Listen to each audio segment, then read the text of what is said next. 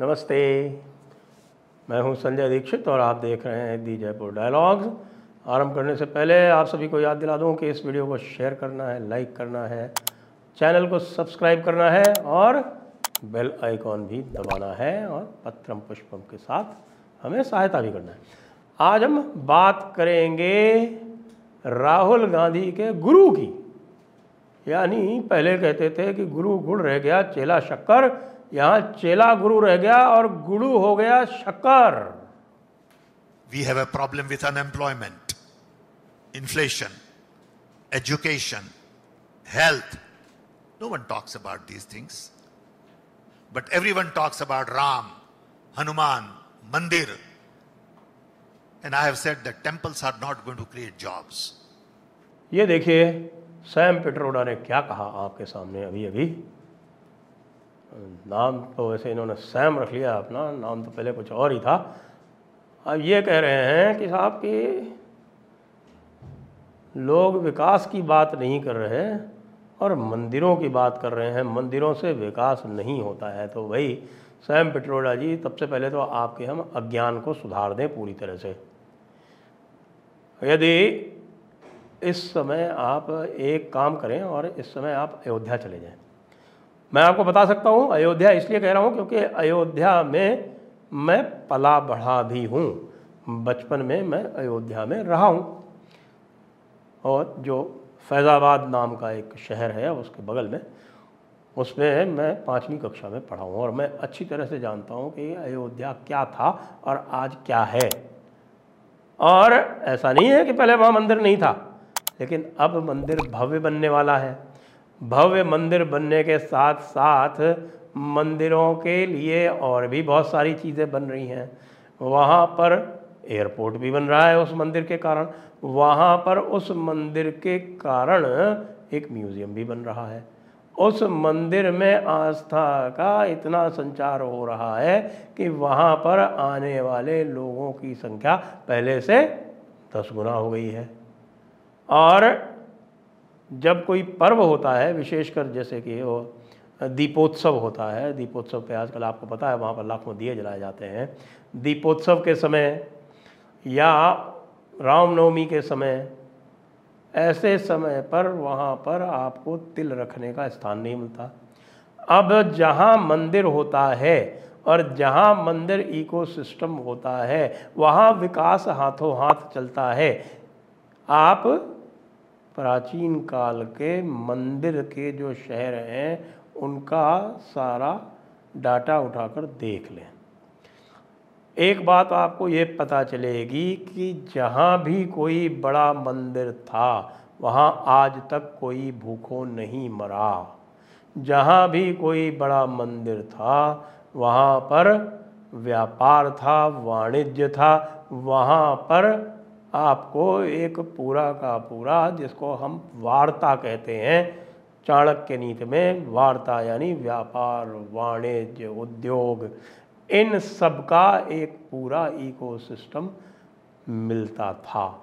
क्यों मिलता था? क्योंकि मंदिर जो है, वो न केवल एक आस्था का केंद्र और संस्कृति का केंद्र हुआ करता था। वह शिक्षा का भी केंद्र होता था और वो व्यापार का भी केंद्र होता था।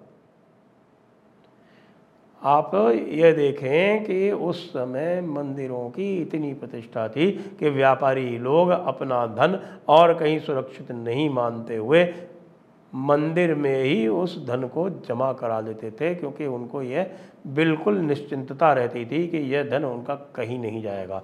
और कई बार आपने देखा कि जब ये मुग़ल आक्रांता आने आरंभ हुए तो ये जो इकोसिस्टम है, इसको सबसे पहले उन्होंने छिन्न भिन्न किया। और जैसे ही उन्होंने ये छिन्न भिन्न किया यह इकोसिस्टम, और जब बड़े बड़े मंदिर जहाँ जहाँ पर तोड़ दिए, वहाँ पर आप देखें कि वहाँ पर गरीबी आ गई, विपन्नता आ गई, दुर्भिक्ष आ गया। तो क्यों भाई? हमारे सैम पिटरोडा जी, ये नहीं आपने कभी सोचा? आप तो वहाँ पर दुहाई दे रहे थे सेक्युलरिज्म की कि भाई आपकी पाँच बहनें थीं, आप तीन भाई थे, साथ में कोई मुसलमान भाई रहते थे, उनके पाँच भाई थे और उनके तीन बहनें थीं। तो भाई कोई एक्सचेंज प्रोग्राम तो नहीं था कहीं आपका वहाँ पर? और उस एक्सचेंज प्रोग्राम की सफलता हुई या नहीं हुई, ये भी बता दें। क्योंकि उस एक्सचेंज प्रोग्राम जो है, वो वहाँ तो एक तरफा ही होता है, आपको पता होना चाहिए। क्योंकि बड़ी किताब में लिखा हुआ है अल बकरा दो सौ इक्कीस, कि भाई, मोमिन गैर मोमिन में शादी नहीं हो सकती। मोमिना और गैर मोमिन में शादी नहीं हो सकती। जिस किसी को भी बनना है, शादी करनी है, चाहे मोमिना से करो, चाहे मोमिन से करो। मज़हब को स्वीकार करना पड़ेगा। इसी को आप सेक्युलरिज्म कहते हैं, महोदय। इसी के लिए आजकल जो चारों तरफ़ बावेला चल रहा है, जब महमूद मदनी कहता है कि भाई, अजमेर 92 को बैन किया जाए तो आपके मुँह में दही जम जाता है, क्योंकि अजमेर 92 कांड तो आपके समय ही हुआ था। कैसे? उस समय प्रेसिडेंट्स रूल चल रहा था, जब ये कांड खुला था तब। और आपके सभी पूरे इकोसिस्टम ने इसको पूरी तरह से बचाने की कोशिश की। आप तो कहते हो कि भाई, सूफ़ी जो है वह शांतिपूर्ण मुस्लिम है, ये आप भूल जाते हो कहना कि भैया, इस देश में जितने भी बड़े नरसंहार हुए हैं, वो सब उन्हीं आपके भाइयों ने, सूफियों ने किए हैं। आपको उदाहरण चाहिए तो बता दूँ। मोपल्ला नरसंहार ले दीजिए वो खादरी चिश्ती थे जिन्होंने किया था वो। अबू मूसलियार वगैरह। और नुआ खाली याद कर लीजिए, नुआ खाली चिश्ती सूफ़ी थे। पाकिस्तान याद कर लीजिए, वो मानकी पीर साहब जो थे, मनकी वाले, वो सब, वो भी खादरी थे। और बाकी नक्शबंदियों ने तो पूरा देवबंदी चलाया हुआ देवबंद चालू ही नक्शबंदियों के ऊपर है। और औरंगज़ेब क्या था? वो भी नक्शबंदी था। बाकी आजकल मेरे ट्विटर पे मैं जो नक्शबंदियों के जो सबसे बड़े आलिम हैं, जनाब शेख अहमद सरहिंदी साहब, नक्शबंदी, उनके जो मकतूबात हैं, यानी उनके जो पत्र इत्यादि हैं, उनका जो पत्र व्यवहार है, उसको मैं अपने ट्विटर पर दिखा ही रहा हूँ। तो अब ये मुझे बताओ आप कि यदि मंदिरों के कारण विकास नहीं होता है तो मदुरई जो है, वो विकसित कैसे हुआ? जो त्रिचरापल्ली है, त्रिची जिसको बोलते हैं, वो कैसे विकसित हुआ? महाबलीपुरम कैसे हुआ? जहाँ जहाँ मंदिर है वहाँ वहाँ विकास है। मंदिर विकास का पर्याय है। जिसको आजकल आप टूरिज़्म करके प्रमोट करते हो ना, वो तीर्थ यात्रा के नाम से इस देश में सबसे प्राचीन कार्य रहा है जहाँ जहाँ तीर्थ हैं और जहाँ जहाँ तीर्थ यात्री हैं, वहाँ वहाँ किसी भी प्रकार की विपन्नता का, दुर्भिक्ष का, गरीबी का, निर्धनता का प्रश्न ही नहीं उठता। और ऊपर से ये कि साहब मंदिर जो है वो सबके लिए भोजन और उपलब्ध कराते थे।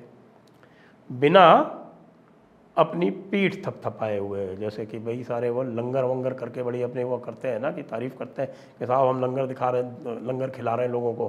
वो लंगर खिलाने वाले कभी तारीफ़ नहीं की उन लोगों ने, जबकि जो लंगर जितने खिलाते हैं ना, उसके एक हज़ार गुना जो है वो भोजन कराया जाता है मंदिरों के द्वारा, प्रसादी के रूप में। उसकी कभी बात नहीं होती। सबसे बड़ा आज तक का जो वेलफेयर इंस्टीट्यूशन है, पूरे विश्व में, वो मंदिर है, मिस्टर सैम पिटरोडा। अब तुम वहाँ बस गए हो जाके, अंग्रेज़ बन के तो वहाँ भी जाके देख लो कि ये यूएस में जो मंदिर है ना, वहाँ पे भी यही व्यवस्था है। और जहाँ जहाँ मंदिर बन गए हैं, वहाँ का विकास जो है, वो दो गुना, तीन गुना, चार गुना हो गया। क्योंकि तीर्थयात्री आते उसको आप आजकल रिलीजियस टूरिज़्म बोलने लगे हो अरे भैया, टूरिज़्म नहीं, ये तीर्थ यात्रा है, लोग भक्ति भाव से आते हैं, लोग आस्था से आते हैं, लोग स्वेच्छा से देखे जाते हैं, लोग दान दे के जाते हैं। दान हमारे यहाँ का एक बड़ा पुण्य कर्म माना जाता है। जी, और स्वेच्छा से दिया जाता है। तो ज़बरदस्ती नहीं होती, टाइथ की तरह या ज़क़़त की तरह। टाइथ और ज़क़़त तो ज़बरदस्ती वसूल ली जाती है गले में हाथ डाल के आपके पास पैसा हो या ना हो, देना पड़ेगा। और कई बार तो चार चार, पाँच पाँच जक़ात वाले आ जाते हैं कि नहीं, उसको कैसे दिया? हमको भी देना पड़ेगा। ज़रा पूछ लो जाके अपने इस्लामियों से, किस तरह की इनको जिल्लत और बेचारगी झेलनी पड़ती है ज़क़़त देने में कई बार। तो इसलिए थोड़ा बहुत तो सीख लो यार, तुम मंदिरों के बारे में कुछ भी बकवास करते रहते हो। वैसे भी राहुल गांधी जो है, वो भारत के बारे में बकवास करता रहता है, भाई, डेमोक्रेसी ख़राब है। भारत पता नहीं क्या गड़बड़ है। वो तो अब यूएस ने उनके जो नेशनल सिक्योरिटी काउंसिल के कोऑर्डिनेटर ने जॉन किर्बी ने जवाब दे दिया, सुन लिया ना अच्छी तरह से। बोल दिया ना उसने कि भारत एक वाइब्रेंट डेमोक्रेसी है। किसको जाके सुना रहे हो? यार कोई नहीं सुन रहा। यहाँ जो कुछ भी बता रहे हैं ना, वो अपनी तुम्हारे चेले की जो एंटरटेनमेंट वाली जो बातें होती हैं ना, मूर्खता भरी जो जो सर्कस में जोकर टाइप के लोग किया करते थे, उनको दिखा दिखा के अपनी टीआरपी बढ़ा रहे हैं सिर्फ़। इससे ज़्यादा कुछ नहीं हो रहा है। तो अपनी मूर्खताएँ बंद करो, सैम पेट्रोडा। एक भी वोट तुम्हारा बढ़ने वाला नहीं है। इससे तुम्हारे जो है, ये अपरिपक्वता तुम्हारे चेले की और भी जग ज़ाहिर हो रही, जग हंसाई हो रही। और जग हसाई करवाने के लिए दूसरों की टीआरपी तुमको बढ़वाना है, हमारी भी टीआरपी बढ़वाना है तो बढ़वाते रहो, हमें कोई आपत्ति नहीं। जय हिंद, वंदे मातरम।